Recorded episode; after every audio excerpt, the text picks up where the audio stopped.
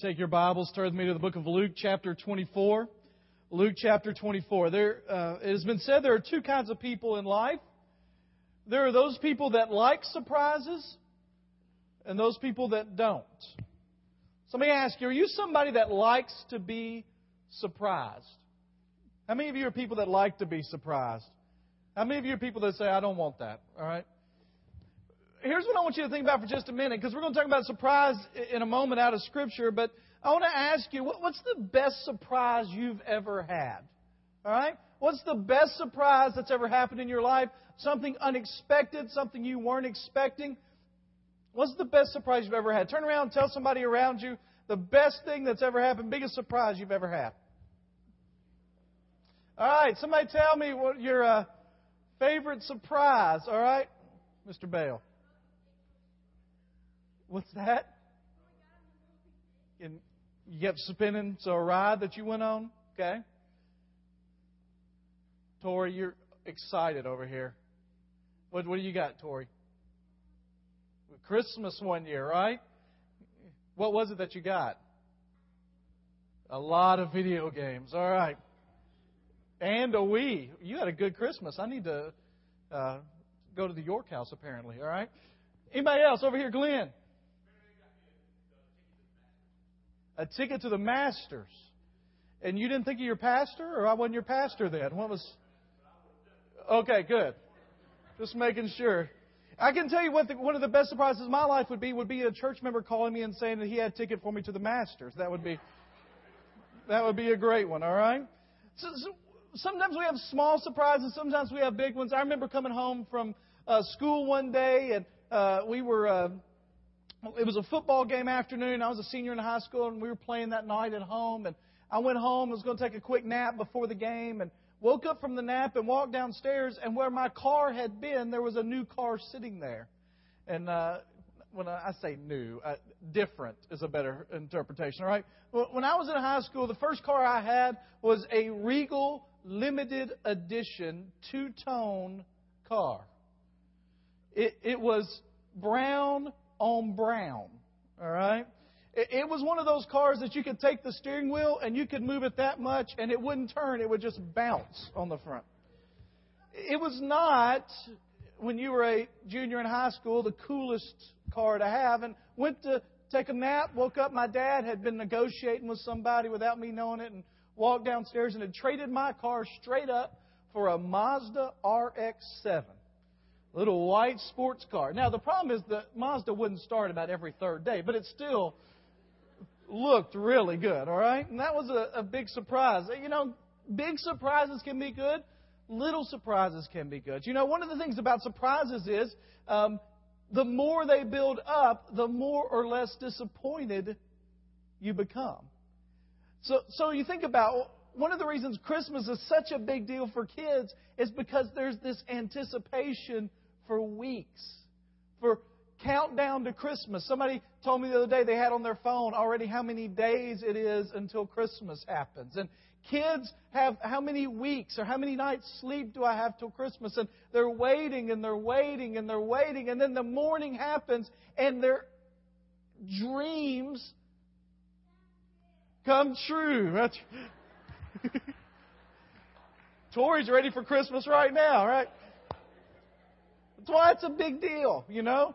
Um, it can be little things, that, you know, that you, you build up to. Now, if the payoff is not what you expected, it can be very disappointing, right? You build up these expectations or these thoughts, and you get there, and it's just not quite what you thought.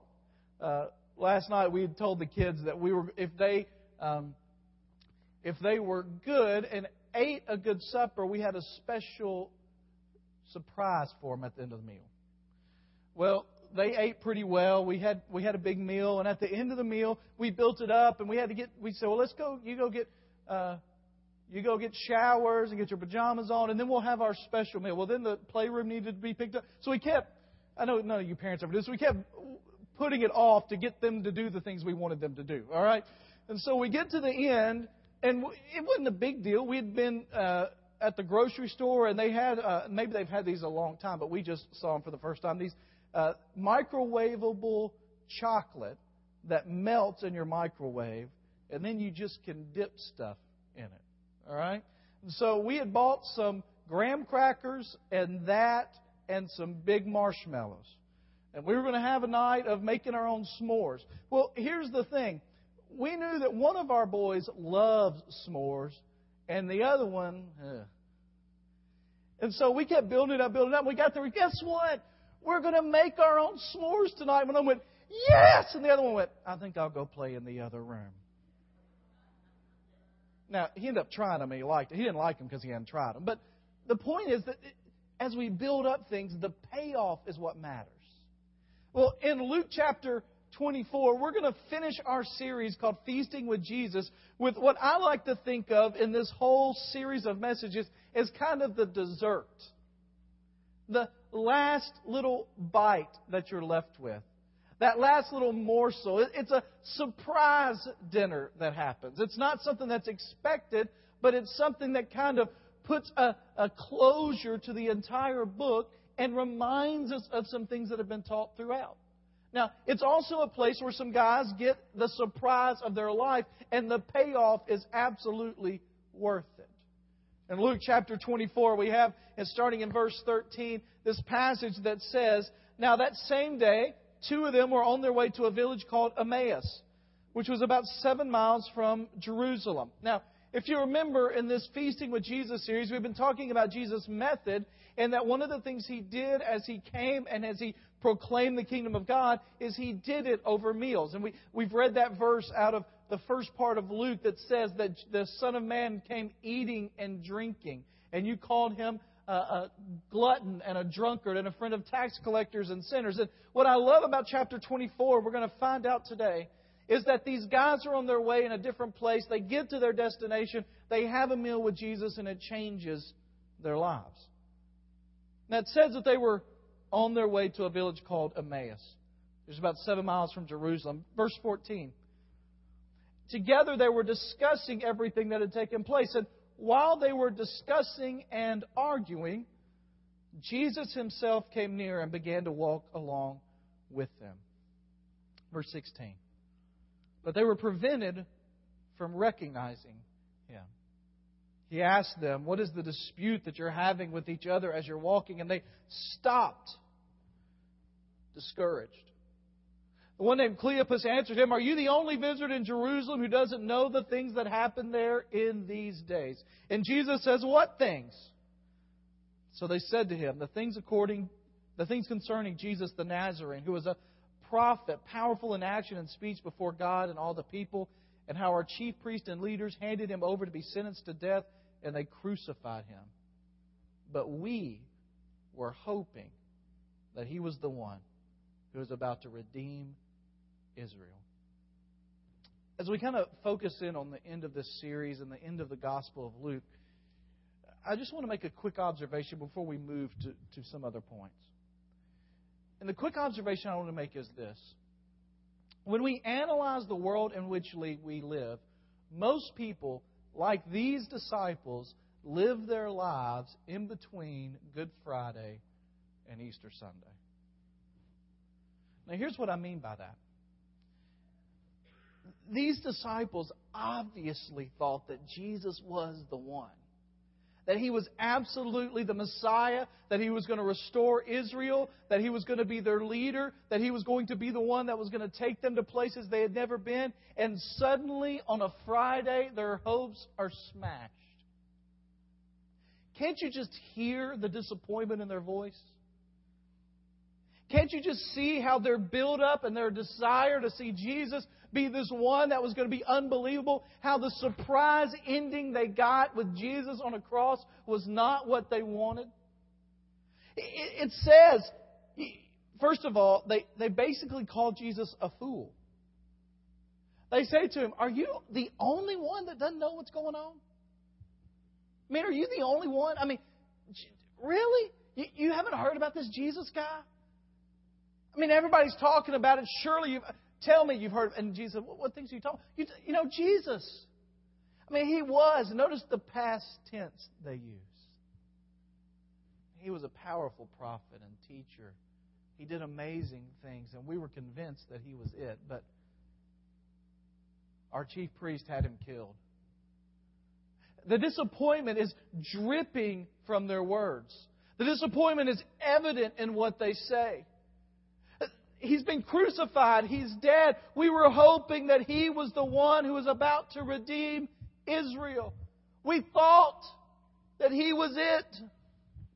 Now they go on to say, besides all this, it's the third day since these things happened. Moreover, some women from our group astounded us. They arrived early at the tomb, and when they didn't find his body, they came and reported they'd seen a vision of angels who said he was alive. Some of those who were with us went to the tomb and found it just as the woman had said, but they didn't see him. You get the idea that, that these disciples were skeptics. Now, here's the reason we think they're skeptics. It's because they didn't stick around to find out if it was true. Right? In the other Gospels and in this Gospel, we'll find that when Jesus appears to them and when Jesus appears to the disciples, most of the disciples are gathered around trying to figure out if things are true. They're trying to work through it. They're thinking through it in their mind. These guys heard the report Jesus was alive. They said, That is a bunch of fooey. We are leaving. We are not putting up with this. We're getting away from here. And they start to walk away. Now, the truth is, what I love about the story here is that Jesus lets them tell their story. We know the ending of the gospel too well. We, we know that what happens at the end of Emmaus, we know that Jesus reveals himself. We know that they figure out that he is the risen Lord. We know that. And so we skip this moment where Jesus allows them to describe their pain. You see, for us as believers, sometimes it's easy for us to jump to the conclusion or to jump to the next step and to not allow people to say, We are in pain here. We have trouble here. We are hurting. One of the things that I believe in this 21st century that as believers in Jesus Christ we are going to have to do is we're going to have to learn how to be better, compassionate listeners without immediately thinking how we can argue away a point or immediately thinking how we can engage them intellectually, but listening to people tell their story, empathizing with them in the reality of the difficulty in which they live, understanding that people's lives are wrecked and ruined and a mess. Jesus just sits and listens patiently for a minute to them. Now, he's going to correct them, but he doesn't immediately jump, even when we get there. He doesn't jump to the end of the story. He builds the story from where they are. They said, We thought he was the one. The ending didn't turn out like we wanted, and we don't know what to do with our lives. Now, here's the truth just because you become a believer in Jesus doesn't mean you become immune to unmet expectations. And that those of us in this room that are followers of Jesus, we have our moments when we say, That is not what I expected. That is not what I wanted. That is not what I believed would happen. Part of the reason is because it's not just people's lives, but it's creation itself that is in the midst of being in the middle of Good Friday and Easter Sunday. Scripture teaches that Christ has come.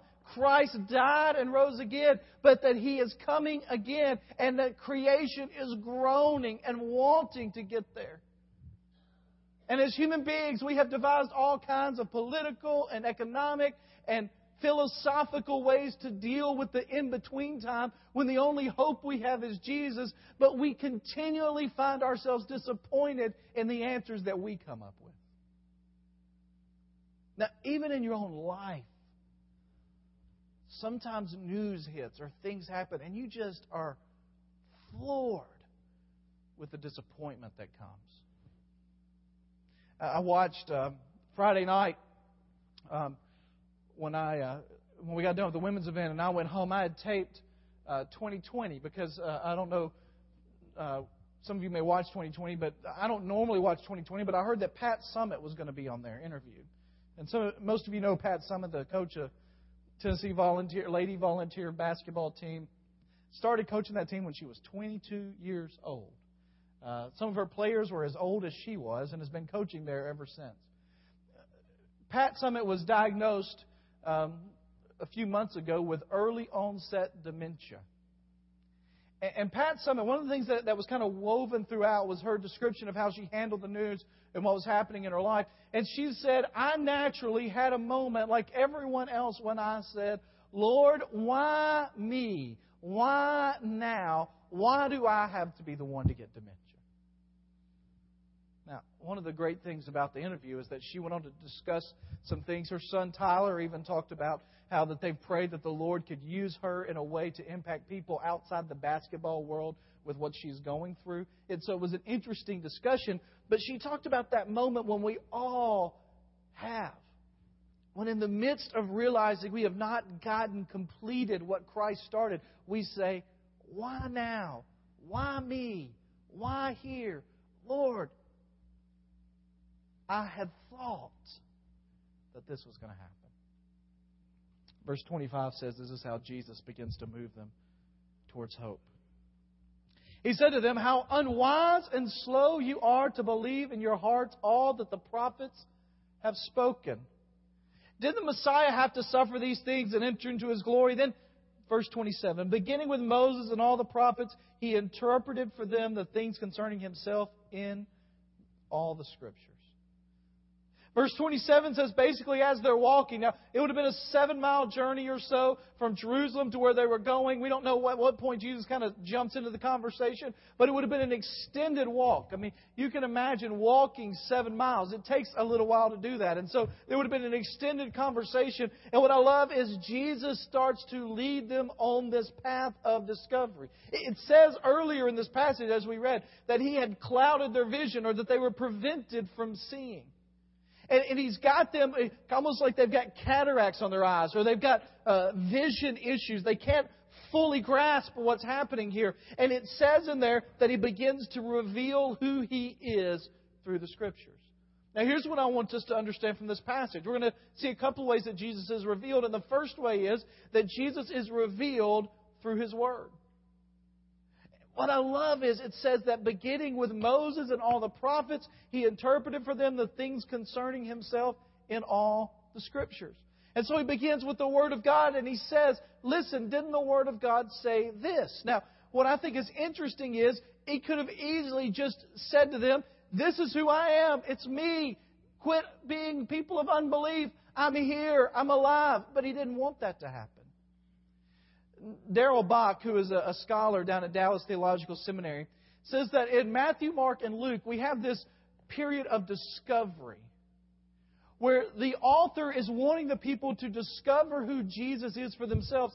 And so, from beginning in the first part of the book, they have these little clues that are built from uh, the time the story begins till the end about who Jesus is and that we are to follow along with them as they discover it. What happens here is that he begins and says, This is what happens in the scriptures. This is what Moses said. This is what Jeremiah said. This is what Isaiah said. This is what Daniel said. And it says that he tells them what he says in all of the scriptures. And the idea is that gradually they're going to grasp who he is. We have a major problem in America today with biblical illiteracy.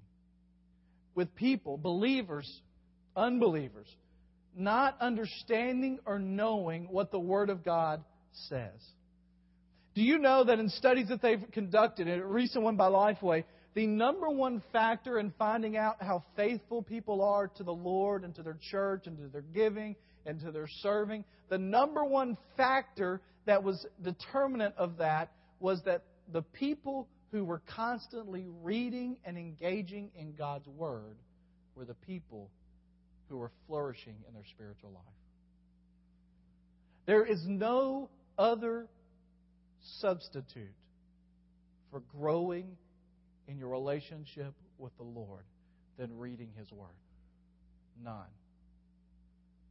Now, I'm not saying you got to read 40 chapters a day, but there needs to be a regular active part of getting God's Word into your life, into your kids' life, into your grandkids' life. be an active part of getting them to read God's Word, to understand God's Word, to live God's Word, to know what is there. I did this with a, class that I'm teaching on Sunday night. I, I gave out a, a common Bible uh, literacy exam. Uh, it's an exam that comes from a, a professor at Union, and I was uh, fortunate enough to be at Union this past Friday. I was invited to speak at their homecoming chapel and had a great time being back on campus and was reminded of the quality of students at Union. Union uh, was just ranked as the fourth best academic school in the state of Tennessee, uh, only behind Vanderbilt, Sewanee, and Rhodes. Um, it, it is a top notch academic school. And it's also a top notch academic school that comes that people come there to learn more about Jesus. And so you get the best of the best in Christian in Christian uh, students. And, and, Dr. George Guthrie, who does their interpretation to uh, understanding the Old Testament and New Testament, gives out this Bible literacy exam every year. And he said the average score two years ago from top notch, very intelligent, students who come from churches in Tennessee and around the country, the average score on a basic Bible literacy exam was a failing grade. Now, I didn't ask for the grades of the, when I did the class on Sunday night. But we're not talking about big, hard questions. We're talking about basics. Which one of these books is not found in the New Testament? Where would you go to read the Sermon on the Mount? Put these Bible events in order. And the average score was somewhere between 55 and 60 percent. Now, I'd like to think, well, that's just an aberration, but the truth is, as believers, we have failed in following His Word. Verse 28. They came near the village where they were going, and he gave the impression that he was going further, but they urged him, Stay with us because it's almost evening and now the day is almost over. In their culture, they had this tradition where they would maybe say to him, Hey, won't you stop in and have dinner? And he'd say, No, I've got other things to do. No, really, we want you to stop. And the second invitation meant that it was a real invitation, not just a cursory invitation. I mean, uh, we have that in the South sometimes. You, you say something like, uh, well, you ought to stop by and grab something to eat with us sometime. And somebody goes, okay, what about tonight? Well, maybe not tonight. I mean, sometime, all right?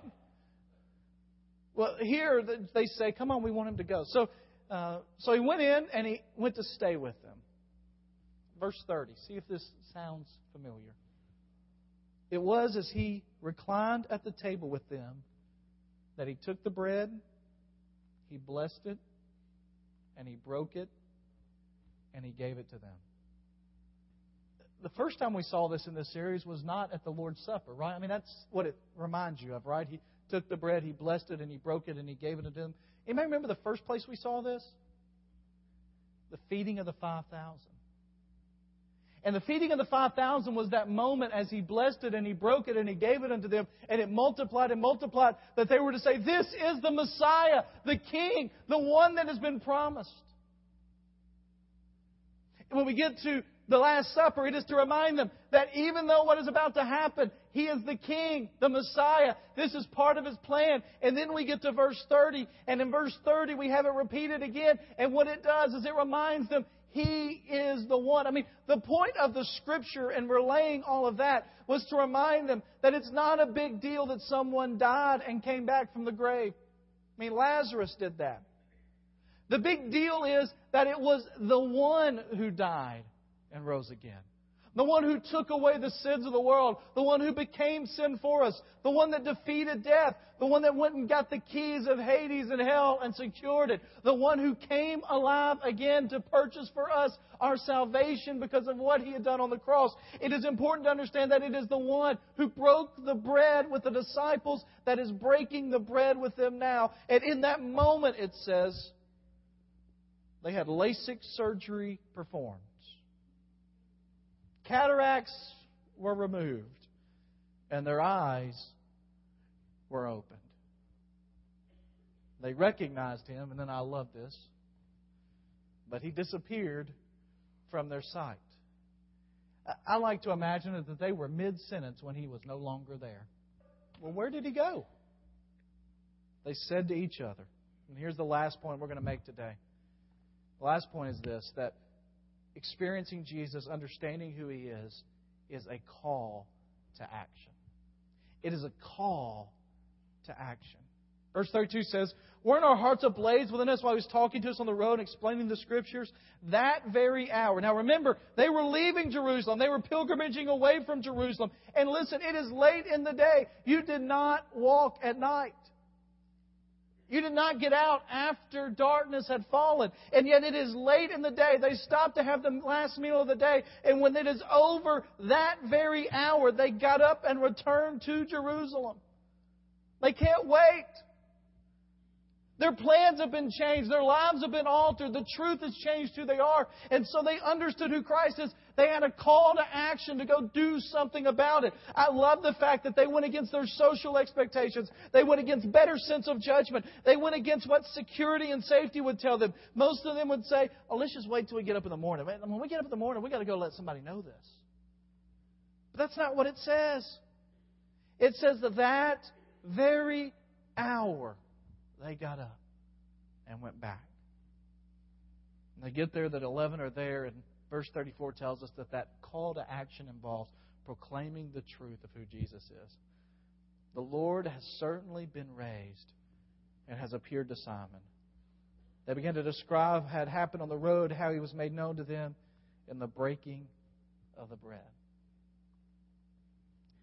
Here's the reality saying that this was a feast with Jesus or a meal with Jesus is actually a little misleading.